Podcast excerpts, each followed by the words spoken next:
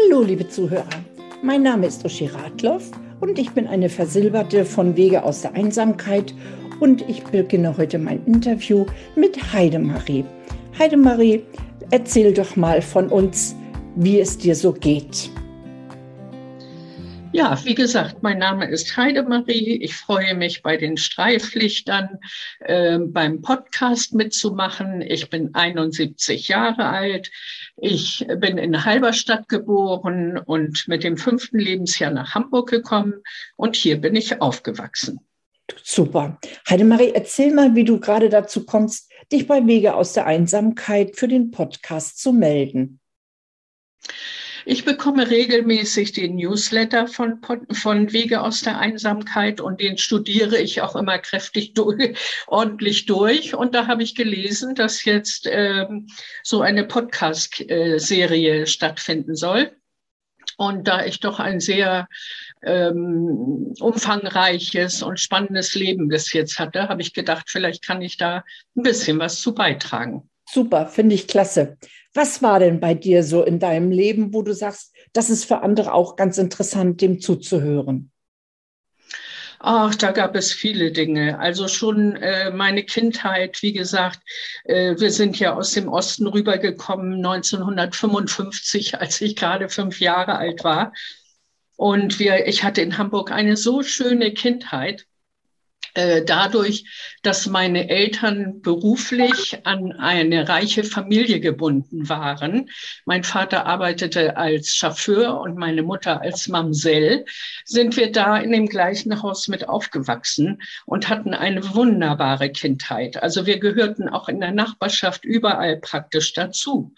Wir spielten draußen, das war eine Sackgasse, wir lernten dort Fahrrad fahren, Rollschuh fahren Geschichtenball, Gummitwist, naja, und was man so alles früher spielte. Und man kam nur rein. Mhm. Ja, und wenn, man kam nur rein, wenn die Mutter also rief, Mittagessen oder Abendbrot. Und sonst war man immer mit den Freunden zusammen. Musstet ihr auch immer nach rein abends, wenn die Gaslaternen angingen? Genau. Genau, so war es bei uns auch. Und Murmeln haben wir noch draußen gespielt. Ja, stimmt. Ja, Murmeln, das war auch schön. An was für Kinderspiele kannst du dich noch erinnern draußen? Wer fürchtet sich vor einem schwarzen Mann? Kanntet ihr ja, das? das auch, ja. Und Hinkespiele natürlich mhm. und Verstecken und Kriegen. Also das war alles, was man eigentlich so spielte. Ja. Mit einem Kreisel, so mit der Peitsche. Äh, ja, das, genau. ja, das habe ich für meine Kinder mal besorgt, als sie klein waren. Das mhm. fanden die auch ganz spannend. Mhm. Also ja, das war schön. Und äh, hast du noch Erinnerung an deine Kindheit aus der ehemaligen DDR, wie es dir da ging? Nein, gar nicht. Wir sind zwar später dann immer noch mal da gewesen. Das war in einem Dorf und es war für mich immer schön und gemütlich. Und ähm, ja, wie das überhaupt so war, das hat man ja später erst mitbekommen, wenn man dann zu Besuch mal drüben war oder so. Aber sonst die ersten fünf Jahre, da erinnere ich eigentlich nichts weiter. Nein wenn ich dich dann richtig verstehe, hat ja dann deine glückliche Kindheit dafür gesorgt, dass du später sehr neugierig in die Welt reingehen konntest. Richtig. Ich habe nach meiner Schule eine Drogistenausbildung gemacht. Ich glaube, den Beruf gibt es heute gar nicht mehr. Äh, es gibt ja gar keine richtigen Drogerien mehr, außer äh, Butni, Rossmann und so weiter, ähm, die mir auch sehr viel Spaß gemacht hatte. Ich habe zehn Jahre in dem Beruf dann gearbeitet aber es zog mich irgendwie immer in die Welt hinaus. Ich hatte aber, verdiente aber auch nicht so viel Geld, dass ich laufend Reisen machen konnte. Und dann habe ich meine Sehnsucht fürs Reisen äh, zum Beruf gemacht. Ich habe mich als Reiseleiterin damals bei einem großen touristischen Unternehmen ausbilden lassen und bin dann in die weite Welt ge, äh, gereist. Also in die weite Welt. Ich habe verschiedene europäische Länder besucht und irgendwann ähm, bin ich dann in Griechenland hängen geblieben. Das war dann in den 80er Jahren, nehme ich mal an, ne? Genau, so ist es. Mhm. Und ähm, das war dann der Liebe wegen natürlich. Okay. Mhm. Ich habe dort eine Familie ge gegründet. Ich habe zwei wundervolle Söhne, die mich inzwischen auch schon zur Oma gemacht haben. Und ähm, es war eine sehr schöne Zeit dort, aber nach zehn Jahren leider hielt unsere Ehe nicht. Und ich bin mit zwei Kindern und zwei Koffern zurück nach Griechenland, nach Deutschland gegangen. Aber im Einvernehmen, also es war alles friedlich und im Ein Einvernehmen. Und ich bin dann, wie gesagt, mit zwei Kindern und zwei Koffern ganz neu angefangen in Deutschland. Wie alt warst du da, als du dann wieder zurückkamst? Da war ich 46. Okay. Mhm. Also mit 46 bin ich von null oder 47 bin ich äh, von null angefangen. Wie hast du da ja, die, wo hast du da immer die Kraft herbekommen, um dann wieder neu jeden Tag zu starten? Mit zwei Kindern und den ganzen Tag arbeiten, das ist ja nicht einfach.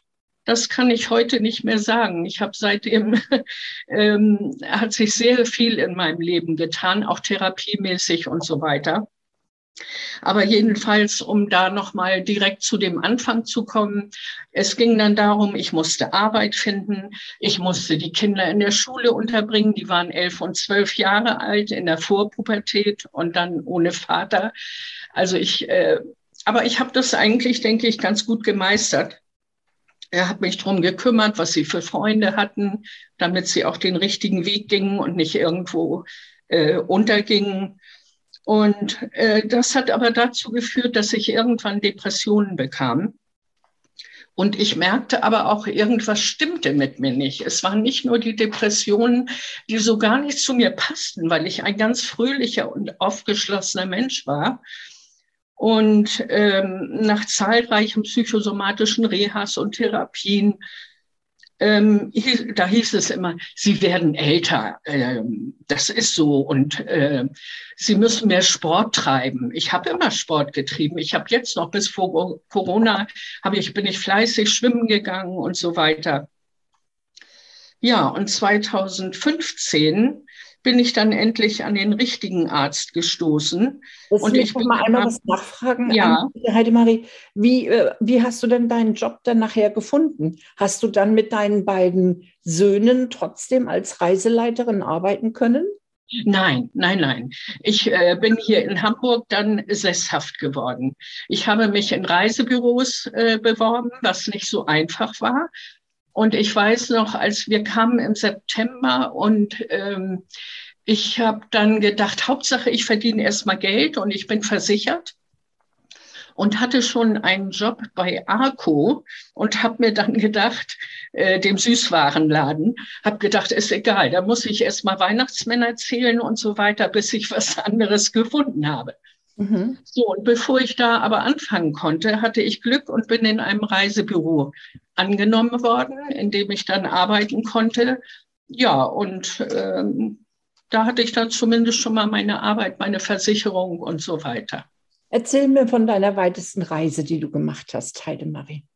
Oh, das ist nicht so. Äh, also als Reiseleiterin bin ich nur in Europa gewesen. Oh. Kanaren, mhm. ähm, äh, Mallorca, äh, Griechenland, ähm, Kroatien. Ähm, ansonsten privat bin ich dann auch noch in Kanada gewesen, was mir sehr gut gefallen hat. Ja, aber das ist eigentlich ähm, ja heute das, was mich auch äh, fröhlich macht, was ich alles hatte. Ja, dass man Denn, wie gesagt, ja, denn wie gesagt, 2015, ähm, als ich dann bei dem richtigen Arzt gelandet war, bekam ich die Diagnose Parkinson. Zunächst war es für mich eine Befreiung. Oh, jetzt weiß ich, was ich habe. Depressionen und dies und das und jenes, das musste ja endlich mal einen Namen haben. Ich dachte dann, ja, eine Tablette und dann ist alles in Ordnung. Aber es war dann doch ein größerer Schock. Es dauerte ein bisschen, bis ich dann medikamentös richtig eingestellt war und so weiter. Aber ich bin, wie gesagt, so positiv. Ich habe mich dann gleich auf den Weg gemacht und habe überall auch im Netz danach gesucht, was ich für Informationen bekommen konnte. Mhm. Da bin ich an eine Community, die heißt teamdopamin.de gekommen. Und da war ich fasziniert davon. Das waren zwei Jungerkrankte. Man denkt ja immer, Parkinson ist nur eine Krankheit für alte Leute. Das stimmt gar nicht. Die waren äh, zwischen 30 und 45. Mhm. Und da kenne ich inzwischen ganz, ganz viele von. Und die waren auch so aktiv und ich konnte mich damit beteiligen. Die haben also äh, Beiträge äh, zusammengetragen von verschiedenen ähm, Menschen, die an Parkinson erkrankt war oder die gepflegt haben oder äh, die Verwandte hatten mit der Krankheit. Und da habe ich also auch sehr viele Beiträge äh, dazu beigetragen. Es wurde nachher ein Buch daraus und dann nochmal ein zweites und ein drittes, wo ich also auch dran beteiligt bin. Es wurden äh, Kunstausstellungen virtuell gemacht über Gemälde und über ähm, Fotos zum Beispiel. Und für mich war es ein Glück. Ich bin dadurch ähm, habe ich meine kreative äh, Ader entdeckt. Ich bin also zum Malen gekommen und ich male wie ein Weltmeister. Okay, das machen ja viele jetzt so in unserem Alter. Aber ähm, ja, das macht mir so viel äh, Spaß. Also kann man doch zusammenfassend sagen, trotz deiner schweren Erkrankung hast du Kraft daraus geschöpft, dass du für andere mit tätig warst. Ja, genau. Also ist es immer, wie man das auch so landläufig sagt, es ist ein Geben und ein Nehmen. Ne? So ist es. Ja, mhm. super. Und ähm, was habt ihr dann noch so als nächstes jetzt in Planung? Ähm, jetzt im Moment bin ich nicht mehr so sehr involviert, weil meine Krankheit ist natürlich auch etwas fortgeschritten.